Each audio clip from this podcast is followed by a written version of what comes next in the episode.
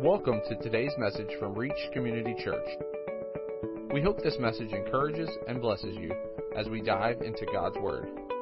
And now, for today's message. Good to be with you again. Uh, uh, yeah, I think this is one of the few times I've been here twice in a year. I was here at the beginning of the year, and then uh, we kicked, uh, we encouraged Heath to take a sabbatical. Um, I'm in, in sort of contact. He's it's it's one of those. It's a good thing for him to do, but his soul isn't like getting used to it. He thinks he should be doing stuff. You know that? And uh, anyway, I think I have a message for not just you guys, but for us. And uh, I'm going to pray, and then I'm going to share the message. And then if you want, we'll have a chance to respond to the message instead of just going, ah, that was a message. Time for lunch. Um, Lord Jesus, we thank you for who you are, all that you've done, all that you're doing. But right now, Lord Jesus, I thank you that you sent the Holy Spirit. When you rose from the dead and ascended on high, you sent the Holy Spirit. Holy Spirit, we welcome you.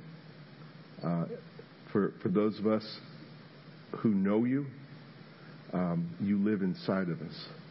In addition, when two or more are gathered, the very Spirit of Jesus is with us. It's amazing that you are with us, but uh, I respectfully, Holy Spirit, I ask that you do more than be with us.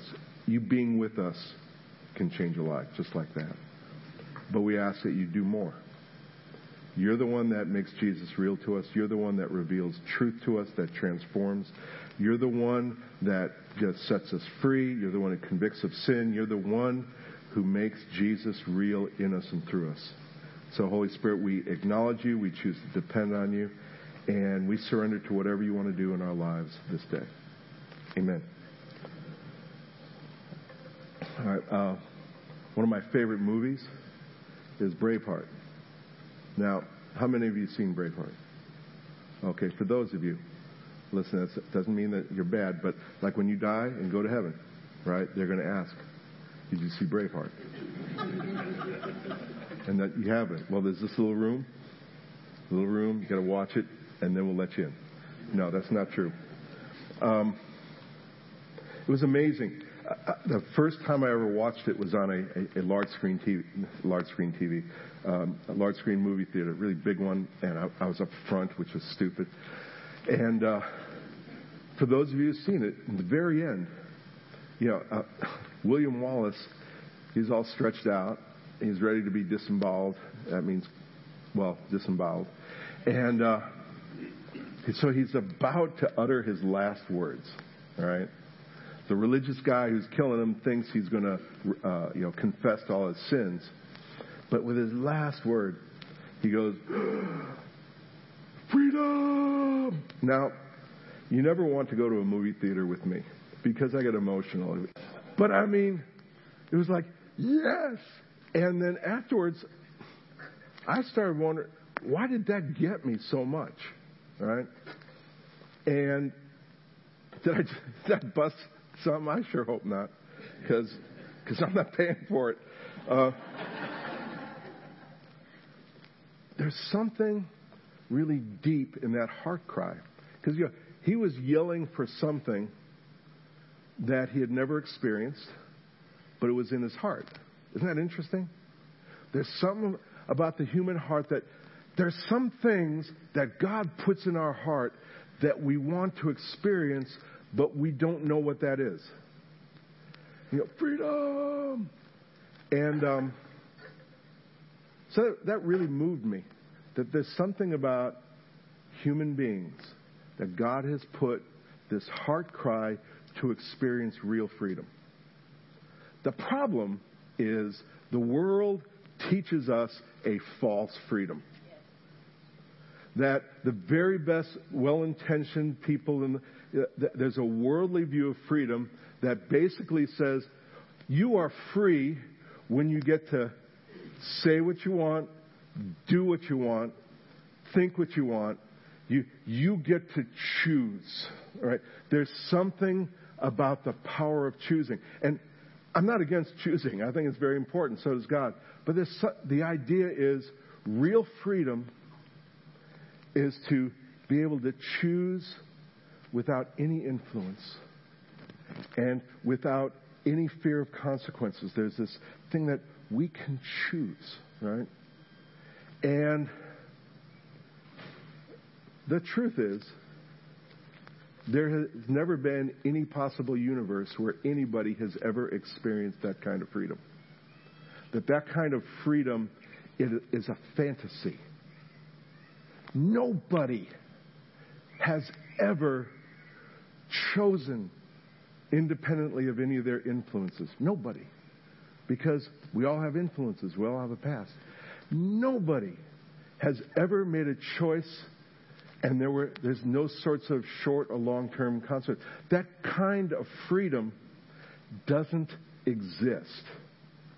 Yet our hearts keep on screaming, freedom, freedom, freedom. Freedom is not doing or thinking or choosing what you want. I can really sincerely believe. Oh, I bought, I'll get political just for a second.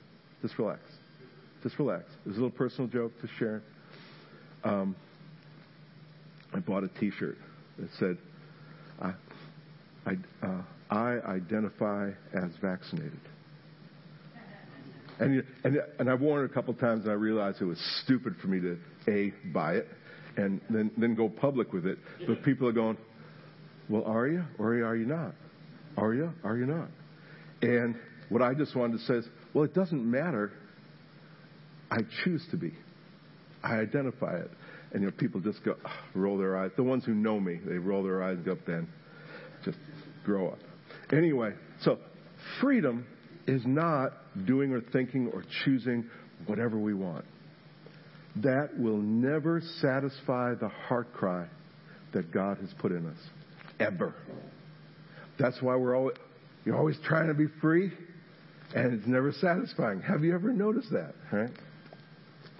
Real freedom, which is based on what Scripture says, and Scripture is written by that guy. This guy's really smart.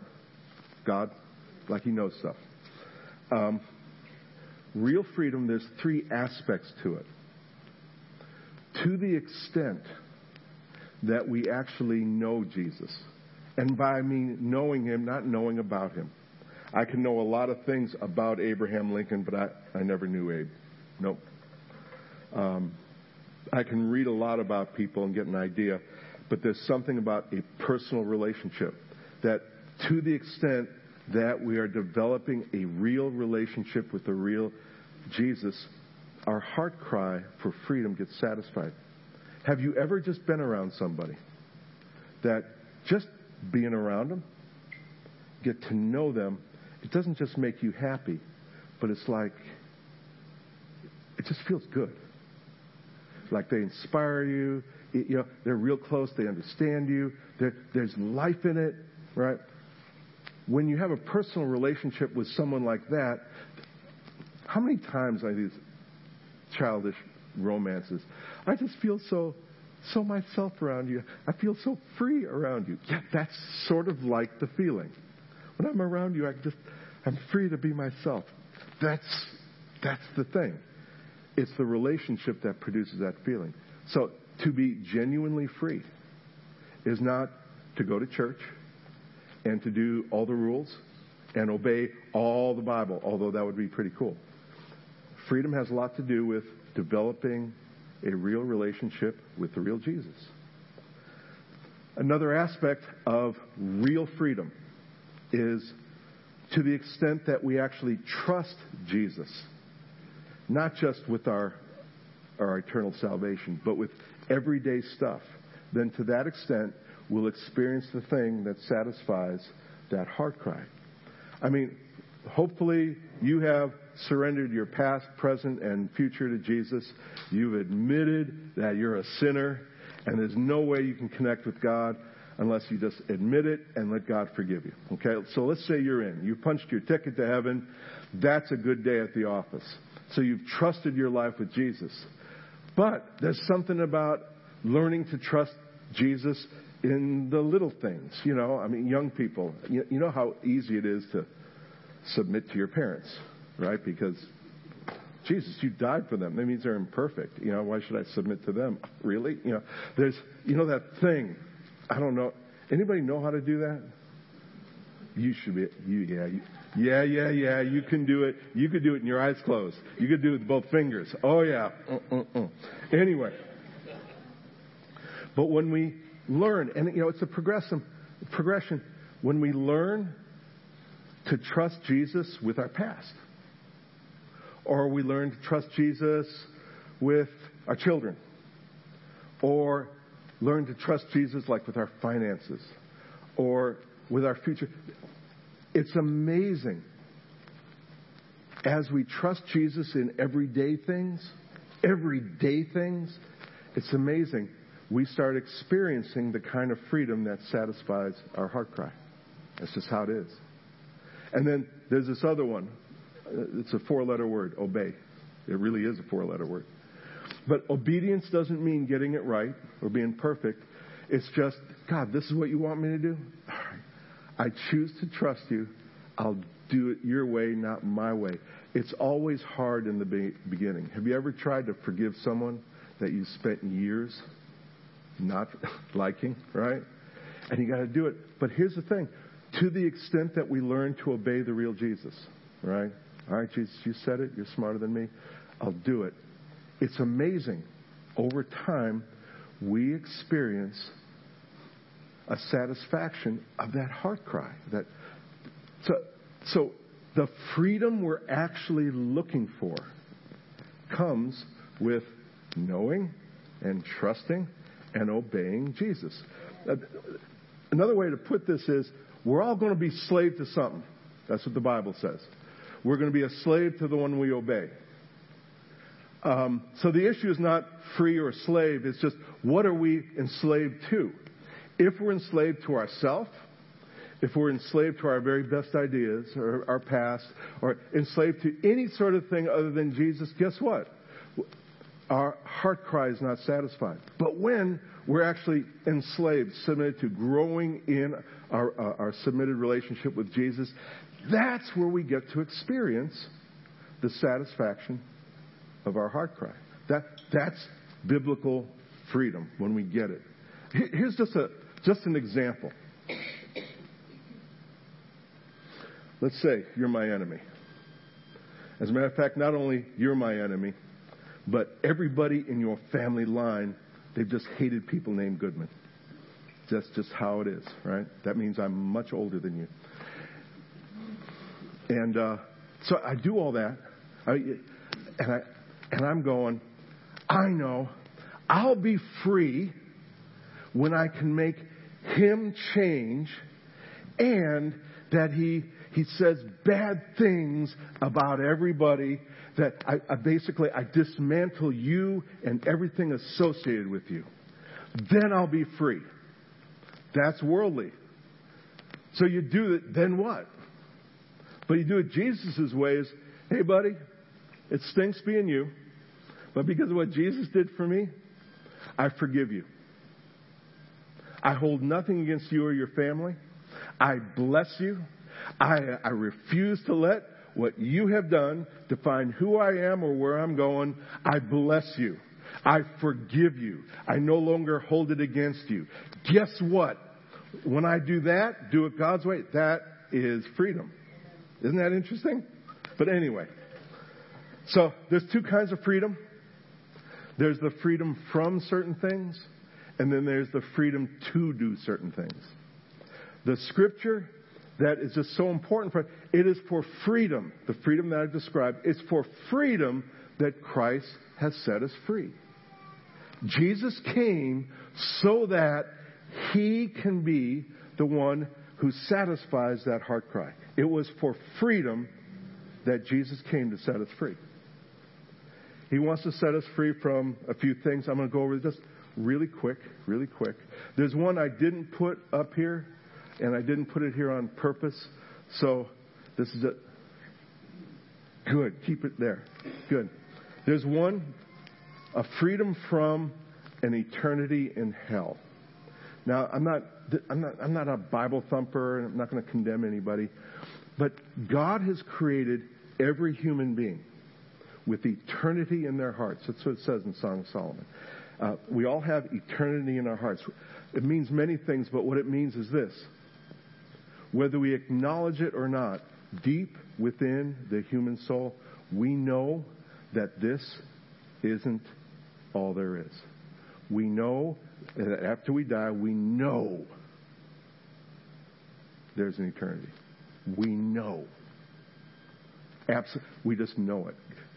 God has put eternity in our hearts. We just know it. Imagine living your life not even believing in God, just doing your best and all being sincere, being good, learning how to virtue signal, do all that stuff so everybody thinks you're great. You do all that sort of stuff, and you carry with yourself that there's a place in your heart where there, you have no answer. You have no idea what the eternal future looks like. You have no idea what your place in the eternal future looks like. You have no idea. Can you imagine? And God put eternity in our hearts, so you can't just throw it away. It's there because He put it there. Can you imagine living your life, having the empty place, sort of knowing it's there, but not paying much attention? You know, there's a there's a discontent in humanity where we know that there's a God. We know there's an eternity. We know, we know deep down because God put that in us, but it's not satisfied. That, that's a miserable way to live. Wouldn't it be great to be free from that gnawing, I wonder. I wonder, I wonder if, it, if God would receive me. I wonder if there's an eternity. I wonder if I'm good enough. I wonder if I'm this, that, and the other. Wouldn't it be great to actually experience Jesus on his own terms in such a way where the issue of what's going to happen after you die is settled.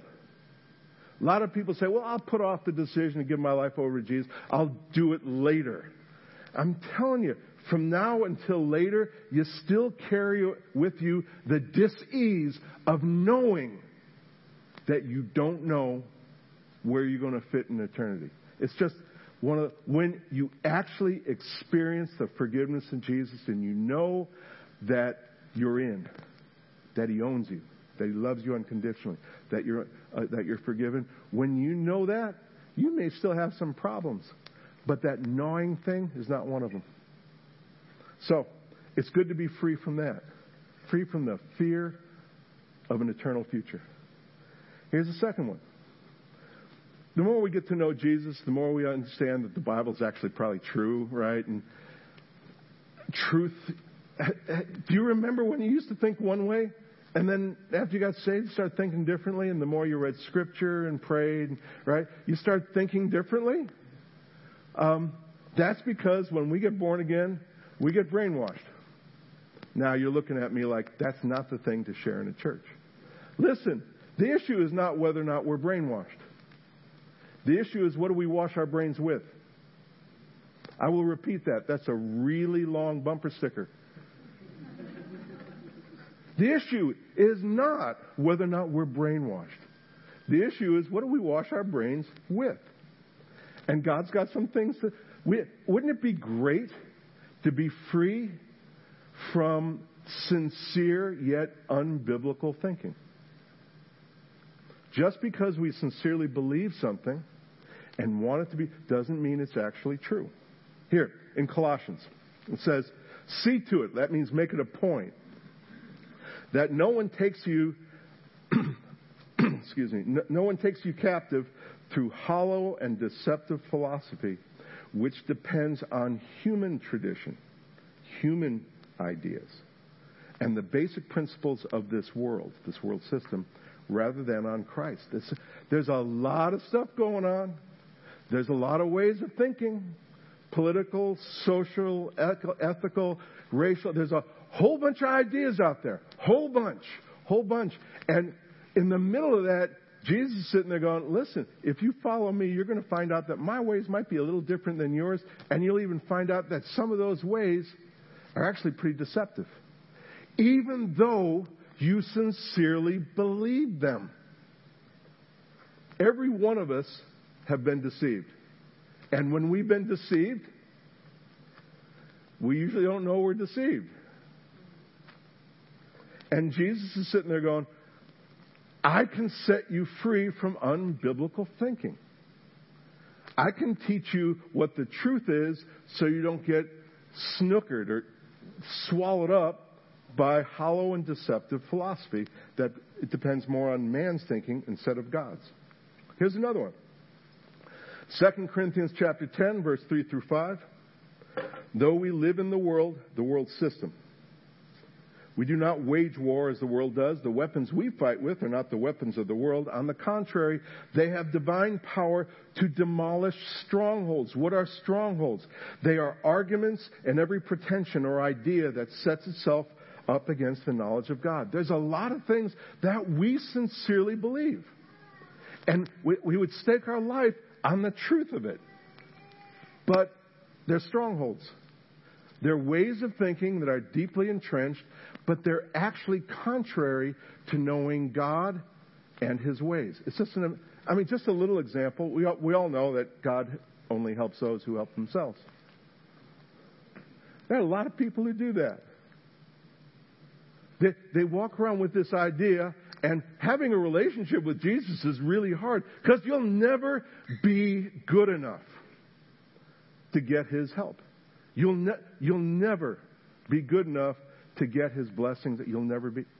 There are so many things. Or, you know, I want to love Jesus and I want to love God the Father, but my dad was such a jerk. The idea of surrendering to a father, ooh, right? Well, guess what? The idea that was developed in your heart and your head about your father is very different. Those ideas are strongholds that are set against the knowledge of what God the Father is really like. So as we follow Jesus, we not only get set free from that knowing what's going to happen in the future, we over time we get set free from unbiblical thinking. Here's the third one. We get set, we get set free from our sins. These are things we do.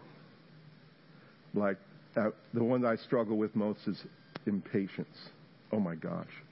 And I act it out, and I have impatient behavior, impatient, all that sort of stuff, and then I really get mad at God because I'm, he should he should be making me patient a lot quicker. So I mean, so I'm just really impatient with God and all that sort of stuff. And I know none of you have that problem, but there's something about the things we do. Things we do. And it's like we can't help it. Or as they say in the South, can't help it. I don't know what happened here else. But there's something, uh, something about, have you ever just, you know the right thing to do, and just keep on doing it. People who are addicted, they don't want to be addicted to pornography. They don't want to be addicted. But man, they're stuck. Their sins have got them. Wouldn't it be great? Whatever. I mean, some people are, their sins are minor, some of them are, are big, but there's like an addictive thing where they get you and they hold on to you. Sometimes the sin of leading, leading two lives, which is living a lie. Man, it's a killer. Wouldn't it be great to follow Jesus in such a way that we get set free from those habits? Yes, amen. In Revelation, Revelations chapter 1, verse 5, it says, To him who loves us and has freed us from our sins by his blood. There's addictions, there's idols. Um, many times, what holds us back are the things we do, but also the effects on our soul. Whether you know it or not, when we sin, it produces a, uh, a layer of shame and guilt on our soul. It's like putting layers of lacquer on beautiful oak wood. After a while, you lose the beauty. There's something about when we go to Jesus and confess and He forgives us and He cleanses us. He takes away the shame and the guilt from what we've done. Another, another kind of freedom is freedom from sin. Now, sins are what we do sin is who we are. And I don't know about you, but a lot of my relationship with Jesus, look, I got a plan for my life. I sure like to have you come help me, right? And he's so gracious. He's so nice. He's always helping us. But sin is not saying, I think I'm going to burn buildings and, you know, set little babies on fire and, you know, stuff like that. I mean, that would be sin. That would be, that, the kind of sin we're talking about is I choose to live my life in my strength according to my ideas. I'm in charge and God is my helper when I ask Him in. Sin, another word for that is iniquity, where it's like, I'm going to live my life for myself. Now, many people live their lives for themselves, and they're good people. They're good, they do good things. But have you ever been enslaved to yourself? right? You just, there's something satisfying when you go, God, this is my best idea. What do you think? And he goes, No, I got a better idea. And you go, Well, since you're God, I think I'll go with that. We are designed, as Christians, we're designed by God to be free from our sin so we can do things Jesus' way. We're designed by God. That when, all right, I'd rather do this, but I'll do it your way, okay? When we do that, we're free from, I'm in charge. I don't know about you, I fight that every day. The one I want to focus on is this freedom from fear. Let me tell you where this, this part of this message came from. In the beginning of this year, you know, a lot of transition. We had COVID. We still have co- we still have a lot of craziness. And I was I was teaching our staff, and uh, it was an all staff, and I'm and we're go- we're going to be uh, we're going to be fasting, three weeks of prayer and fasting. And at the end of the first week is my time up, and, and I go, guys, there's some basics. You know, here's why we fast, so we can connect with God, get rid of distractions and all that. And, you know, sometimes it's food, sometimes it's social media. There's some basic things. And everybody's going, yeah, yeah, yeah, we know that. And I go, in addition to that, why don't you ask God what He would like you to fast? I mean, I don't know about you, but it's easy for me to give up piano playing. Because I don't play piano. All right? And people went, good idea. They're writing down notes. And so I led everybody in prayer. Oh, God, what do you want us to fast? And as I'm walking down um, to, to the floor, Lord just spoke to my heart. He said, fast fear. Now, I can be afraid just like anybody, but I'm not given to fear.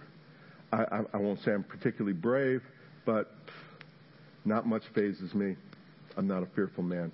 Nobody who knows me, even my wife, would go, Yeah, he's a fearful man. So I was sort of taken aback. Like, what do you mean? Fast fear. I mean, even how do you do that? I don't eat fear. And he just fast fear.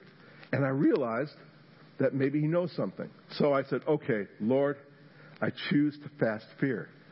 And then I went through like a week and a half of, oh my gosh, it's you know like really good steak, where the fat's sort of marbled in, right, all over. It's just really really good. Now, I had little things of fear all over.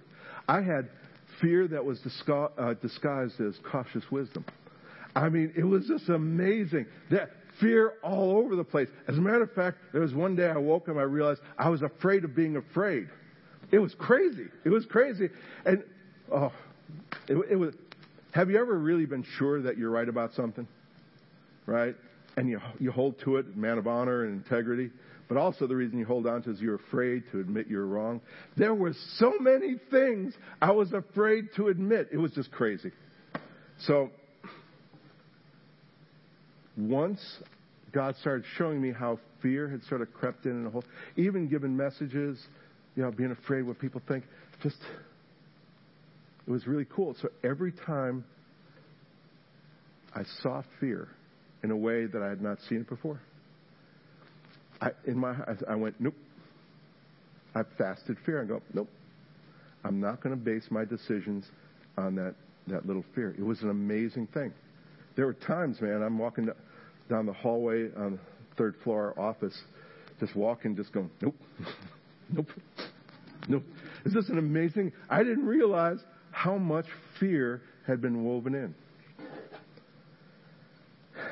In Luke chapter 1, uh, talking about, talking about Jesus, He, Jesus, has come to His people and redeemed them. He has raised up a horn of salvation for us to rescue us from the hand of our enemies and to enable Him, enable us to serve Him without fear in holiness and righteousness before Him all our days. I'm just going to say that.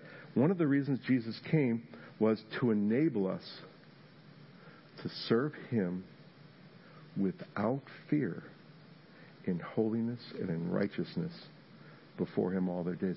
Wouldn't it be great to live a life knowing, trusting, obeying, following Jesus, and we do it without fear woven into our everyday lives? Wouldn't that just be great? What would be, the, I mean, when we get to heaven, that'll be perfect, but until then, what would it be like? What would it be like? Here's some things that we can be afraid of. And I'm not condemning anybody, but we can be afraid of dying. Whether we're really sick or you know you start, you know, when you start getting to be 40 something something, you start thinking about that and be afraid of dying.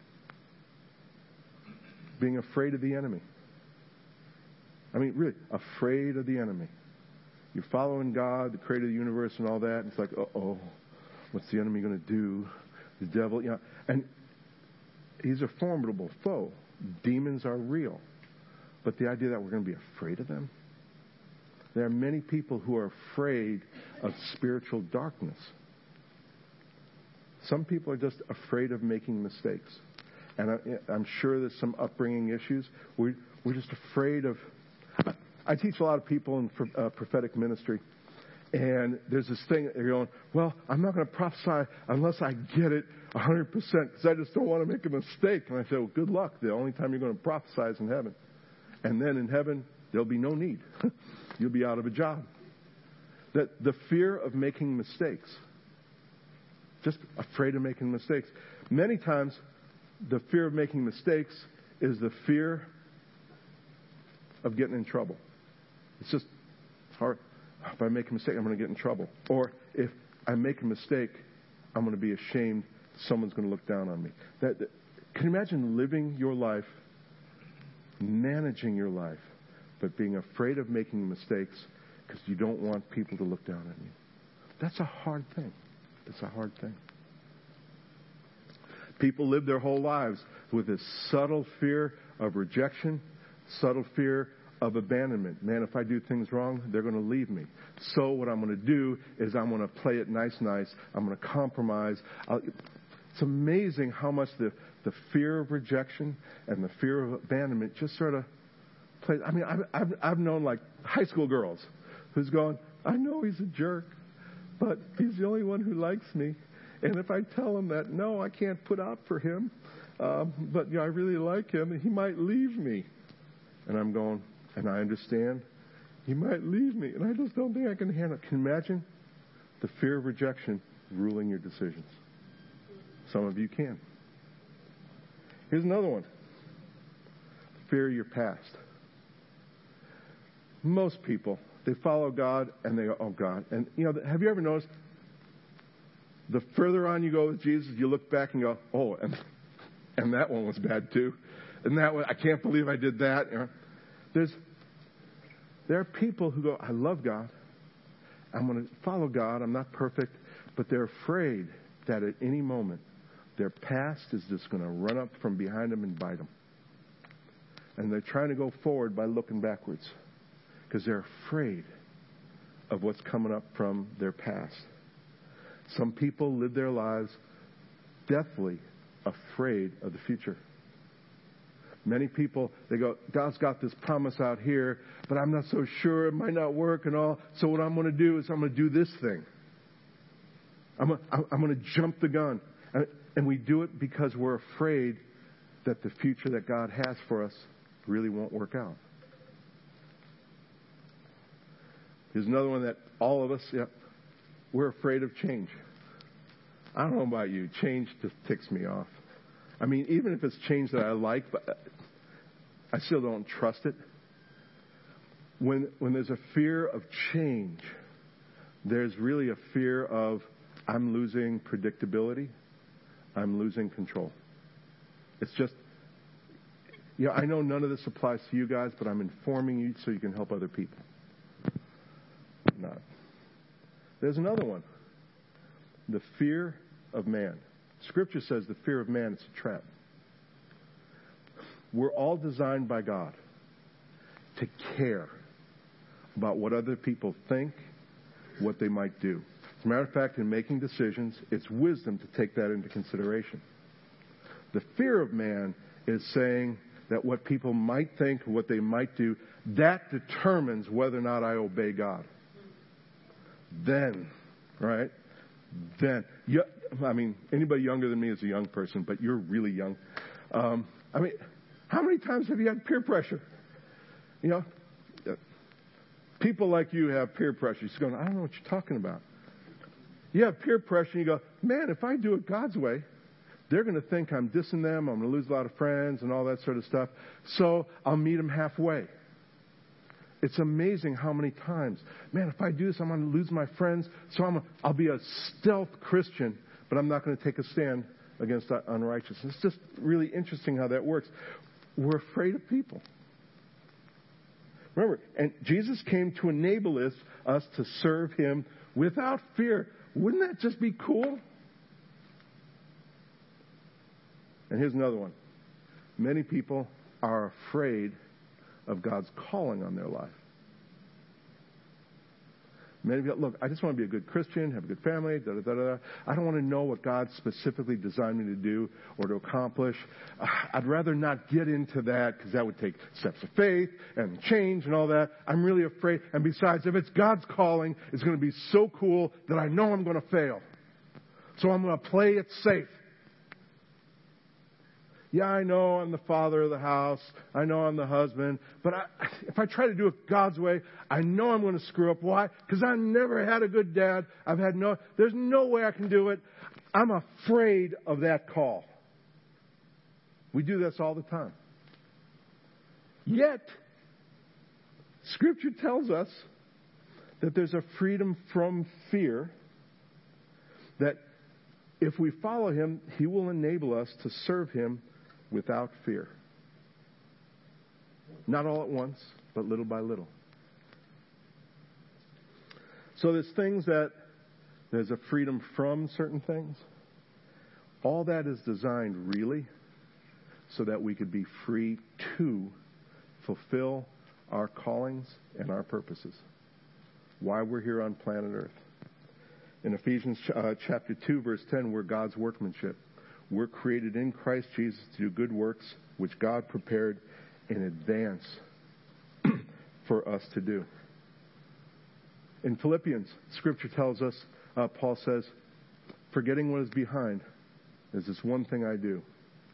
I press on to lay a hold of that for which Christ Jesus laid a hold of me. And then a little further down, he goes, Now, those of us who are mature should take such a view of things. Don't you know that when we allow God to set us free from those things, it's, it's great to be set free from those things, but He's setting us free from those things so that we can experience His plan and His purposes. It was great when the people of Israel were set free from Egypt. Hallelujah. No more Egyptian slavery. We're good. Jesus set them free from that. And if that's all that it was, that would have been a great day at the office. But he set them free so that they are free to go into the promised land, to experience their reason for being on planet Earth. It's for freedom that Jesus came to set us free. Freedom from things and freedom to actually follow Him in such a way that we fulfill God's plan for us, which is really the best plan going. So how do you how do you go about doing this? It's You don't have to come to me. You don't have to come to anybody, but you got to come to Him.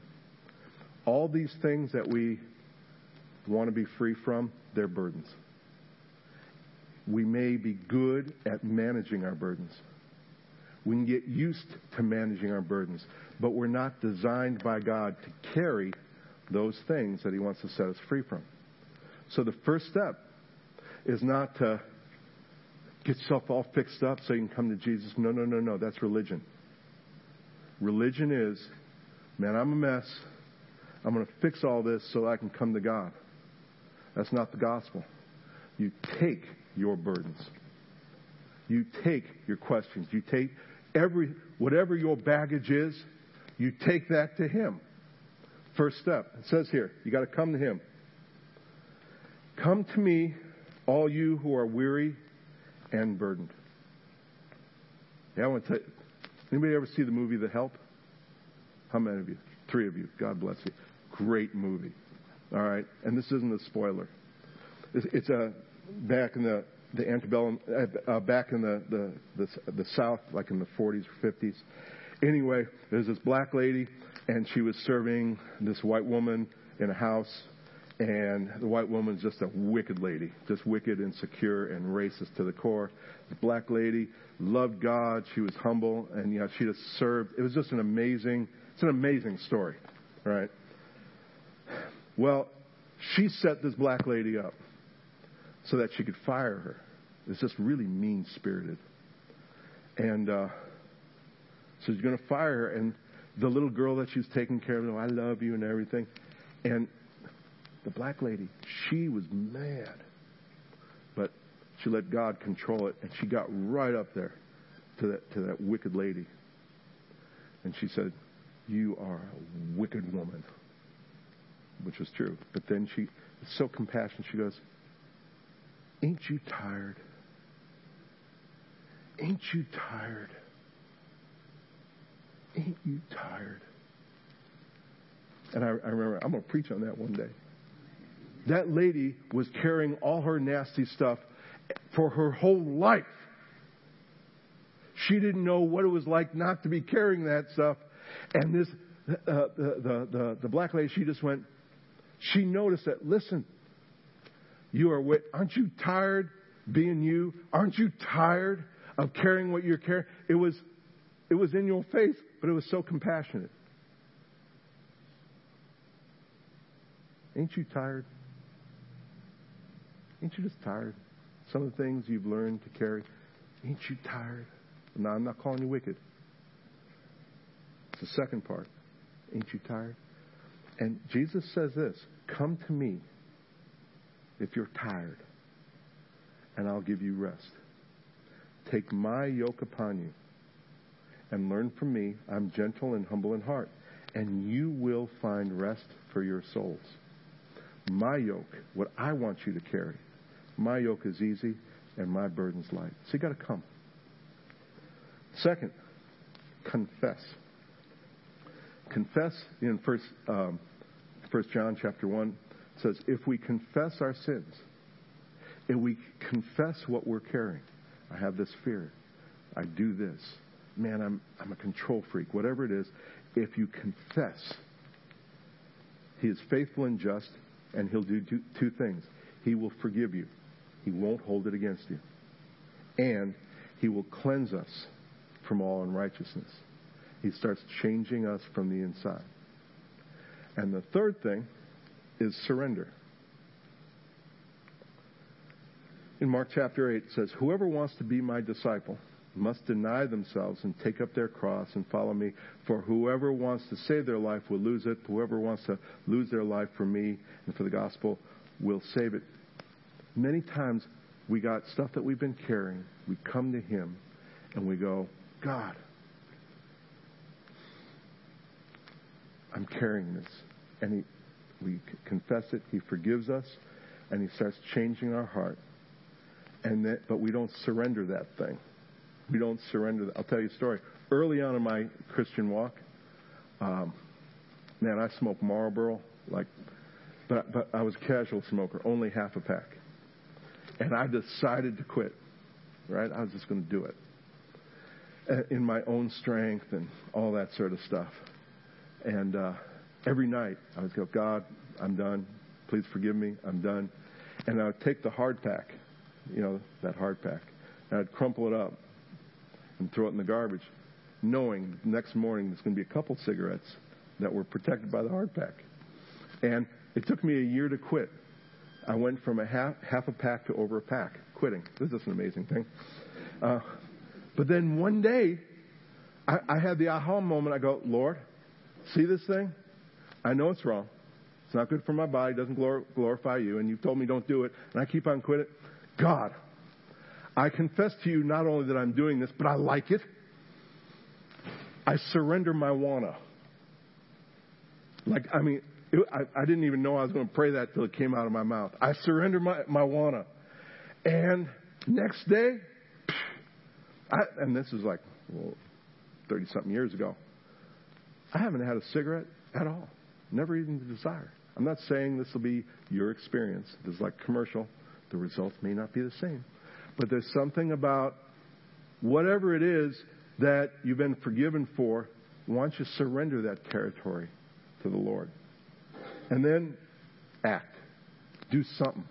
In Hebrews chapter 12, verse 1 through 2, let us throw off everything that hinders and the sin that so easily entangles. You know, you come to Jesus, you get forgiven and all, and guess what?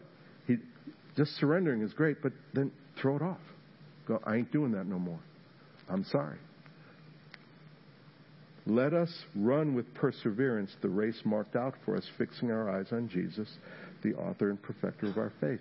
There's something about you come to Him, you agree with Him, you surrender, and you just take steps to do things differently. Imagine you got an old girlfriend. Not a girlfriend who's old, but like an old girlfriend. And it didn't work out and all that, and you're married. But you keep on thinking about the old girlfriend.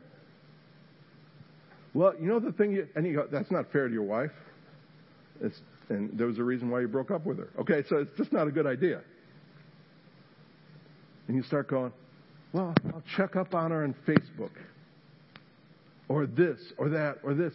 And you go, no, no, no, no, no, no. You, you just take that stuff, take it to Jesus, and act by going, I'm unfriending you. And it's not rejection. It's just, I'm going to do the things. I'm going to throw that off. I'm not going to give this thing an opportunity to grab me again. It is for freedom that Jesus came to set us free. The thing I want to pray for us, for us, is the area of fear. Because uh, fear is woven in in so many levels and so many areas. The love of God is not a pat on the head by an old grandpa. The love of God has power to drive out fear. That's what First John says. And also the spirit of fear. Now, when there's a spiritual element, you may have an issue in your soul. It's like a little fire.